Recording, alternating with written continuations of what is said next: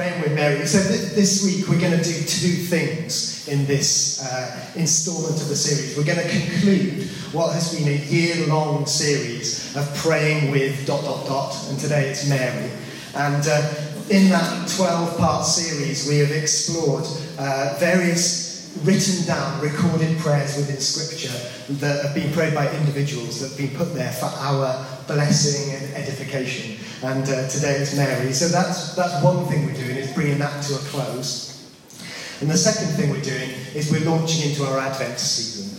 I mean, we can just Advent is awesome, isn't it? That kind of lead up to Christmas, we know where things are heading. Um, so that's what we're doing. But Advent is all about waiting. That's what it means, waiting, waiting for the arrival. And, uh, and I wonder how good you are at waiting for something.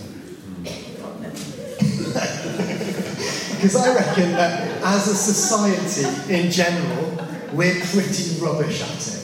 And to be honest, I think the odds are actually stacked against us, really, in developing that character trait of patience for waiting. because everything is instant. Instant custard. Hallelujah. I mean, fast food, that's been around for a few decades, but it's just everywhere now. Instant whip. Oh yes. Oh, no. No. Next day delivery. Yes. Yeah. even, even like if you order this by coffee time, you'll get it mid-afternoon. I mean, what is that all about? On, on-demand telly. Oh yes. Oh, my word. There used to be a time where you tune in same time every week to say the next instalment and the excitement would build. And now, first episode and then the whole thing's there. Yes! and bingeable series seems to be a thing. I don't really get it. Anyway, instant everything. Instant everything. No waiting. And in fact, one member of my family, who shall remain nameless, has a countdown. And they can tell you to the second when Christmas is going to arrive. Now, I'll just leave you to imagine my reaction to that bit of information when it was shared to me in our summer holidays.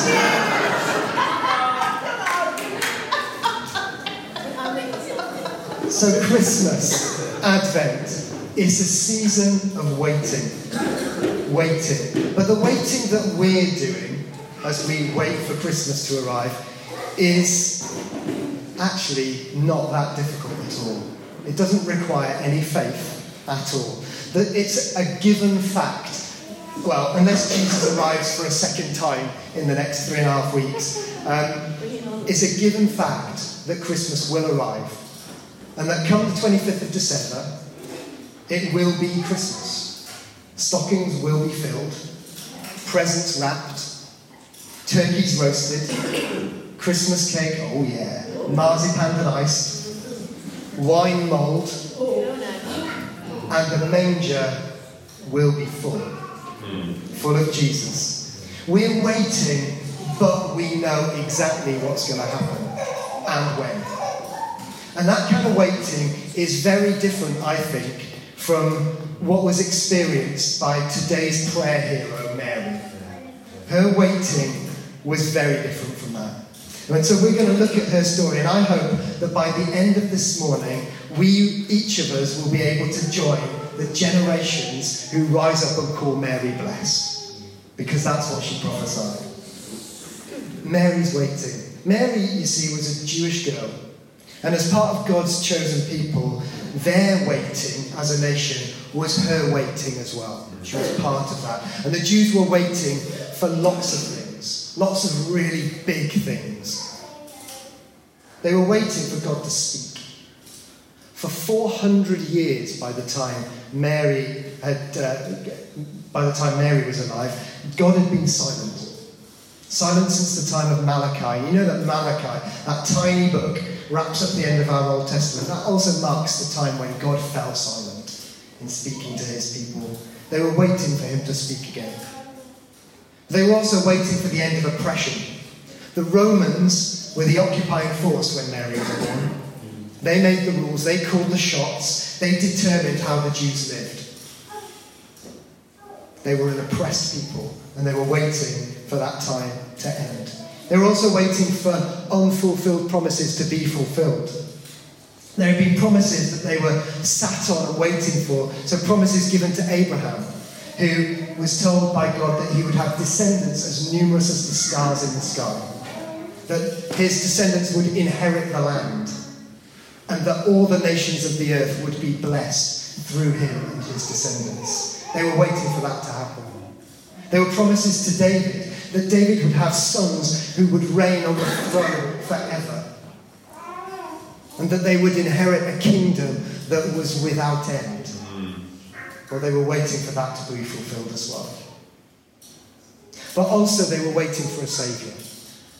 They were waiting for the one who would come and crush the enemy, the one who would usher in a kingdom of justice and peace, the one who would restore the temple and re establish God at the centre of everything. Can you see how that sort of waiting that Mary and her people were experiencing is very different from our waiting for Christmas? There's no indication on the timing of when things will be fulfilled. There's no opening a limited number of days on an advent calendar and eating your chocolates one by one until, lo and behold, it's Christmas morning. It's a waiting that required faith. It's a waiting which required a focus on God. And it's into this context that Gabriel appears to Mary. So we're going to read that now. So if you've got your Bibles, Luke chapter 1, and we're going to read verses 39 to 56. At that time, Mary got ready and hurried to a town in the hill country of Judea, where she entered Zechariah's home and greeted Elizabeth. When Elizabeth heard Mary's greeting, the baby leapt in her womb, and Elizabeth was filled with the Holy Spirit. In a loud voice, she exclaimed, Blessed are you among women, and blessed is the ch- child you will bear. But why am I so favoured that the mother of my Lord should come to me? As soon as the sound of your greeting reached my ears, the baby in my womb leapt for joy. Blessed is she who has believed that the Lord would fulfill his promises to her. And Mary said, My soul glorifies the Lord, and my spirit rejoices in God my Saviour, for he has been mindful of the humble state of his servant. From now on, all generations will call me blessed, for the mighty one has done great things for me. Holy is his name. His mercy extends to those who fear him, from generation to generation. He has performed mighty deeds with his arm. He has scattered those who are proud in their inmost thoughts. He has brought down rulers from their thrones, but has lifted up the humble. He has filled the hungry with good things, but has sent the rich away empty.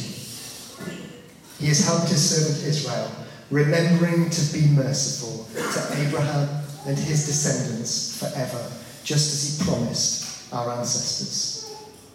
And Mary stayed with Elizabeth for about three months and then returned home. And so Kate's going to come now and unpack a bit more of that. Good morning, Jubilee. I've been really looking forward to um, speaking to you this morning. Um, after the prophetic word I gave to the church in January, Simon asked if I would preach when the prayer series got to Mary. And what I love about this is because it's part of the Christmas story, it's come at the end of the year. So I feel the prophetic word and now this preach bookend each other nicely. Over a year ago, I felt God keep drawing me back to Mary, the mother of Jesus. What struck me was her obedience. She was willing to do something she could not comprehend or even understand. She had no frame of reference for her calling. No one else had ever been asked to do what she was about to do, and she so quickly, willingly accepted what God was asking of her. What I find incredible is, as far as we are aware, Mary is the only human to have been at Jesus' birth and his death. Isn't that amazing? And I said back in January that both John the Baptist and Jesus were miracle babies. And I just wonder if you will reflect with me for a moment. Have you found life in unexpected places this year? Have you experienced breakthrough in an area of your life which took you by surprise? At the beginning of the year, I felt God ask us, Will you partner in the impossible with me? I felt as the angel had said to Mary that God was saying to us, Do not be afraid. Have faith that I deliver what I order. Mary could not even begin to comprehend what God was doing in her, but she was willing. She looked at what God had said to her with eyes of faith. The book of Luke tells the story of Jesus, and the first part of Luke is what we would know of as the Christmas story. The angel Gabriel visits Mary in Nazareth, who is a virgin, pledged to marry a man named Joseph. Gabriel tells her she will conceive a son called Jesus, who will be the Son of God. Mary then goes and visits her cousin Elizabeth, who is also pregnant with a child, who will become John the Baptist. We're not actually told that Elizabeth is aware um, Mary is also pregnant and destined to be the mother of the Messiah. So when she says in verse 42, Blessed are you among women, and blessed is the child you bear. But why am I so favoured that the mother of my Lord should come to me? We can therefore assume that as soon as they greet one another, Elizabeth has a revelation of what's happened to Mary, which must have been in great encouragement to her. So, just on a side note here, if God calls you to something, go and see a prophet for some encouragement. the words of Mary's prayer in Luke 1 are very famous. Many people throughout history have put music to her words. The first thing that struck me when I read it was it sounds like something we would hear as a contribution on a Sunday morning during worship or maybe even a prayer meeting. And it begins with praise. It starts with how God has treated her, and then she extends her praise to how God has treated the righteous throughout history and how he will redeem them in the future. This is a song full of joy as she expresses how God cares for us and acts on our behalf. She speaks about his character and acknowledges his goodness. She approaches him recognizing her humble state as his servant and acknowledging him as sovereign master. Her humility forms the basis of her gratitude. One thing Mary knows is that God keeps his word.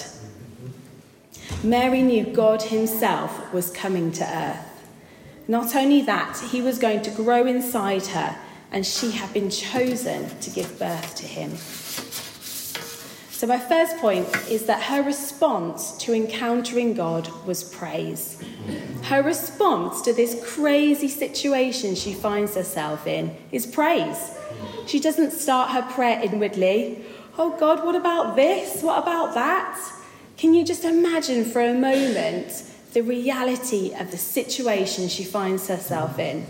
She was a woman and most likely a teenager. I explained this to the youth last week, and many of them were a little bit shocked, weren't you guys? but I think it's important to emphasize that God uses teenagers, okay? Um, in first century culture, women were often relegated to a secondary status. To live, eat, and survive, she would have relied on her father and then her husband when she was married, and she would not have had the resources to do this herself. The calling on her life was going to cost her everything her body, her reputation, her safety. She risks her future marriage. It is hard to imagine that many people in her community even believed her story. Many probably saw her as an immoral woman who thought she should be stoned and killed for the situation she found herself in. Then ultimately, her calling meant she had to watch her son die on a cross. This was a costly call, but she is willing to lay down her life for God. The angel did not give her any assurances when he came. She's only told a little bit of information, but yet her heart and mouth respond in praise. Thanks, Kate. Okay, So praise. I mean, th- these verses are incredible, really. The verses 46 to 55. We, we know them as the Magnificat, which is Latin, I believe, for uh, magnifies. And that's what um, that's exactly what Mary does in her prayer. I'm going to refer to it as a prayer song because I, I imagine there's like little bursts of song inside the prayer. But anyway, that's what I think. But as she goes through it, as the, she pours out this praise that Kate's described, she stacks up these, pra- these phrases about God's character. It's just one after another after another, kind of piles them up in this huge pile of, of magnifying God. And so I wonder what you notice as you read through it. It's a very familiar passage to us, and we hear it every Christmas. If you want some homework, and who doesn't want homework, um, go away and meditate on this. It is amazing. You know, he, so God is described as Saviour, as mighty, as holy, as merciful, as faithful, as powerful, restorative, as satisfying, as a provider, as a helper, as faithful to his promises, as eternal. It's it absolutely jam packed. And so I'd really encourage you to delve into that. And um, I, I think it's worth noting that this is something that Mary expressed in praise and worship as her response. And Kate said, you know, it's the sort of thing that could be a contribution on a Sunday morning. There's a reason that we spend so much of our time together singing and praising and declaring truths about God because it does us good to hear what God is like. And that means each of us can take this example of Mary, and that could be us expressing praise and truth about God. Can you imagine in the early church, post Pentecost, when there's a prayer meeting and Mary comes to the front to get to the mic. What is she going to say? My soul magnifies the Lord. I mean, can you imagine that? And that's the same for each of us. We've all got stuff that God has done in our lives that is worth talking and shouting about.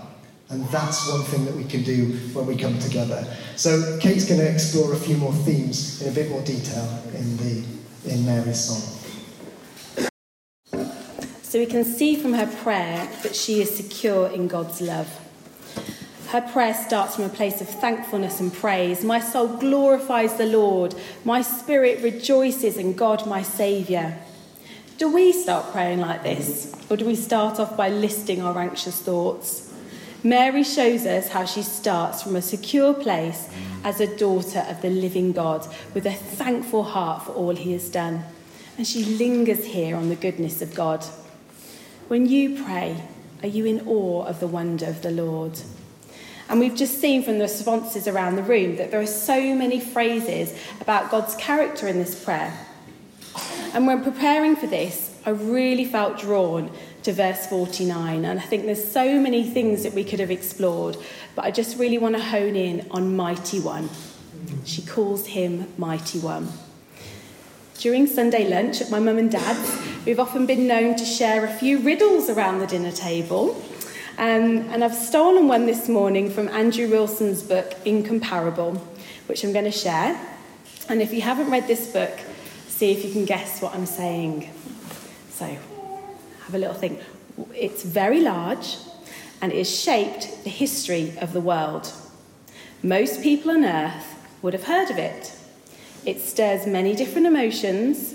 Generations of armies have tried to work out how to overcome it.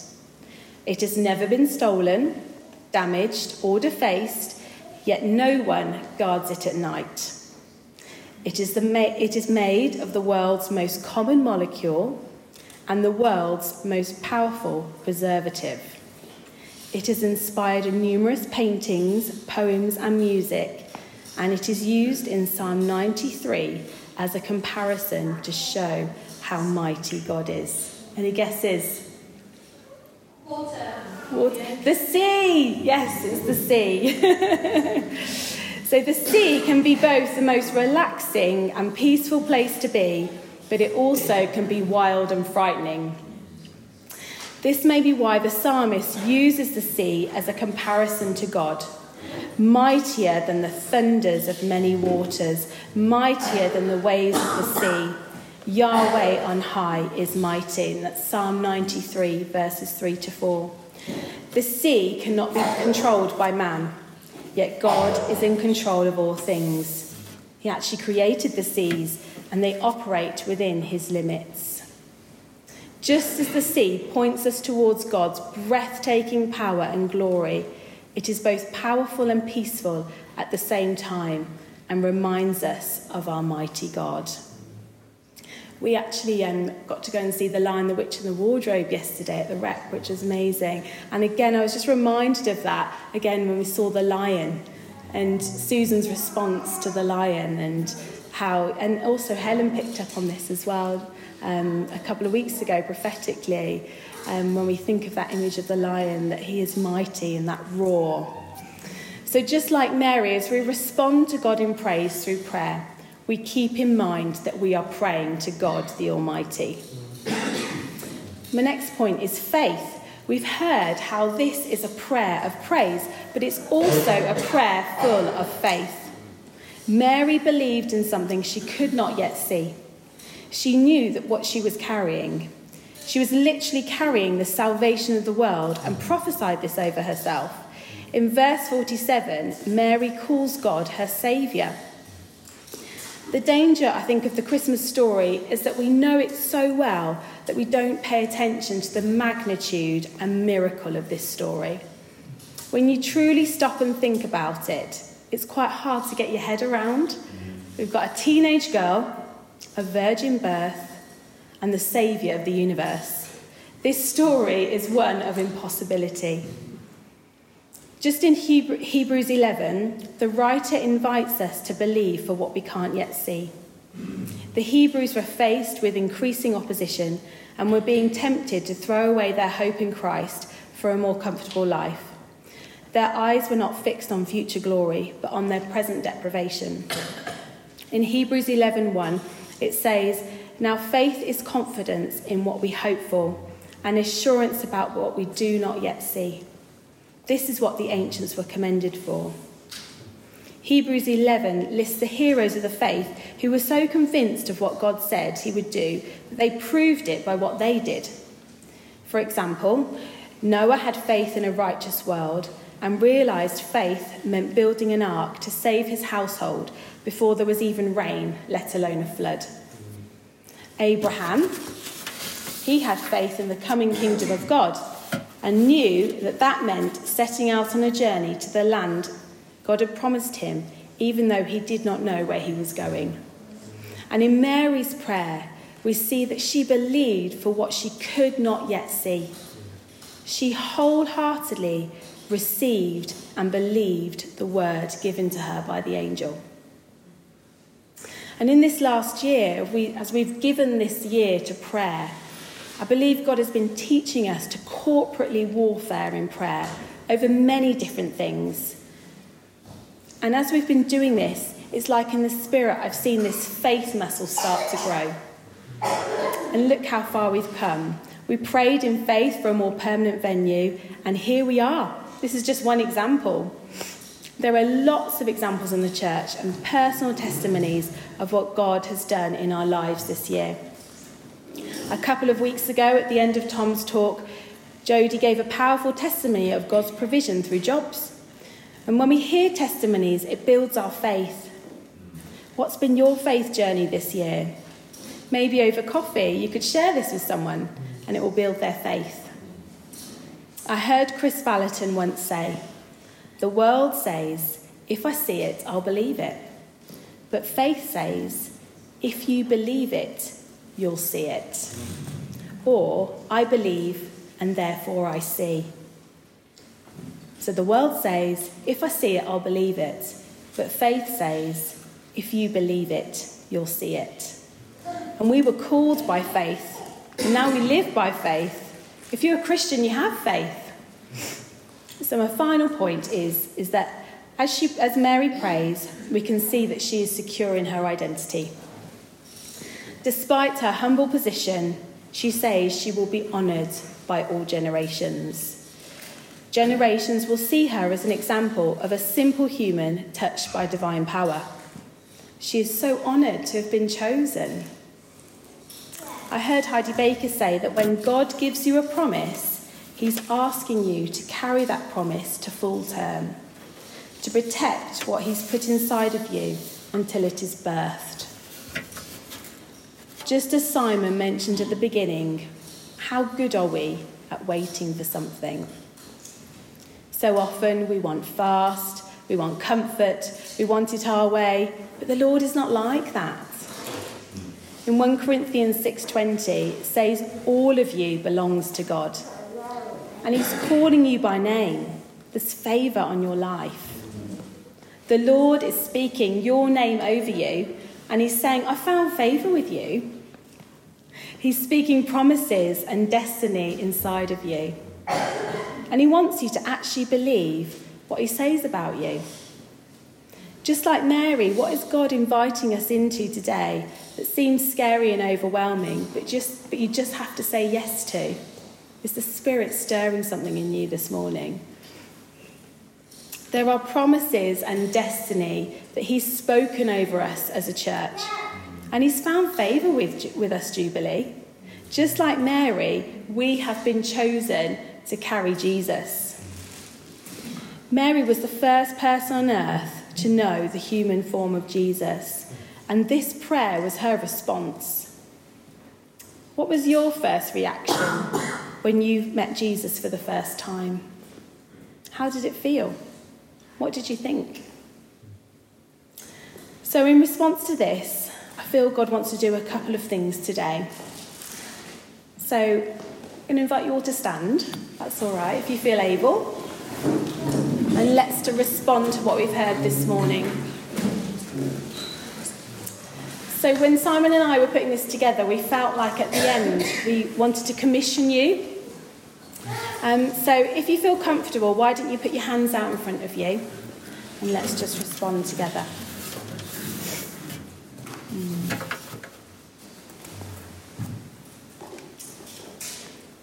Jubilee, you have been called to carry Jesus, and there's a cost to this calling. God wants to remind you of his favour over your life. He's found favour with you, and he speaks destiny over you, Jubilee. And just like Mary, he wants you to actually believe what he says about you. So we commission you, Jubilee, to carry Jesus to those around you. Shall we just agree in our hearts now to partner in the impossible with God?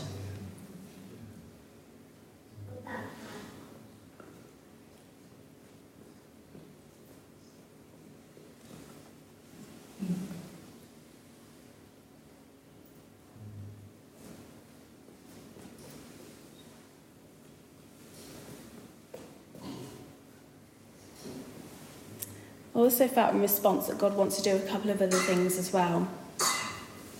Um, firstly, for some, He wants to remind you of your first encounter with Jesus. And I just wonder, as we've been talking this morning, that you were reminded of that first love encounter you had with Him. When you realised Jesus was now living in your heart. And if this is you, just respond now in your heart to Him. Just remind yourself that first time you met him. But secondly, also, I also feel that there might be some people in here where God is also stirring the gift of faith, um, or that you maybe you want to ask God for the gift of faith, to have faith like Mary. And in, in Ephesians 2, verse 8, it tells us that faith is a gift of God, and it's a gift for all of us. But I do just wonder if there might be some people in the room who have responded in your heart, but you feel maybe faith, but you feel that faith stirring, but you might feel a bit disheartened because disappointment has crept in. Because I know that there are many things going on in this room, really tough situations where maybe we've prayed and we've not seen breakthrough. But we don't, and we don't live in denial of reality. But I just want to come, just felt reminded yesterday of John the Baptist again, coming back to him for a moment. And in Matthew 11, John is in prison And the irony of this is that John was the one who was sent to prepare the way for Jesus, de- who, and Jesus was to deliver people from prison. But yet, Jesus, but yet John is in prison and he's not being set free. But Jesus takes John's, attention from his present situation and t- uh, turns his attention to God, to what he's doing. So the disciples come and tell John what Jesus has been doing. And they say, and Jesus says to them, Tell John, the blind have received their sight, the deaf hear, the lame walk, and the good news is being proclaimed. So rather than looking at his present situation, he was looking at what God was doing. So if we want to contend for the more, let's be hungry for more. So if you feel that gift of faith stirring, just respond in your heart. Uh, but I would encourage you not to rush away from this moment because what Kate's highlighted to us is what the Holy Spirit wants to pinpoint in our lives. I would really encourage you to respond. So I'm just going to close in, in, in prayer um, we'll, like I say, we'll be here for if you want to come and receive prayer for anything else. So, Father, we, we look at the example of Mary and we are astounded at her faith. We're astounded at the levels of praise that she's able to reach in the midst of her difficult circumstances. And we're amazed at the, the depth of love that she has for you and that you have for her, and the way in which she's so certain that you are her God. And Father, may all of those things be a reality in our lives. And so, Lord, I pray for each and every single one of us as you've commissioned us to carry you wherever we go that although we don't have you physically growing inside us like Mary did, we're still commissioned to carry your presence wherever we go. And so, Father, would we be your people on a move to this week, your people on mission wherever you send us. And Father, we pray for a stirring of that first love, mm. a stirring of, of that intimacy with you. Would you speak to each one of us? And bless people in this room now, Lord, that we would know your presence as we go.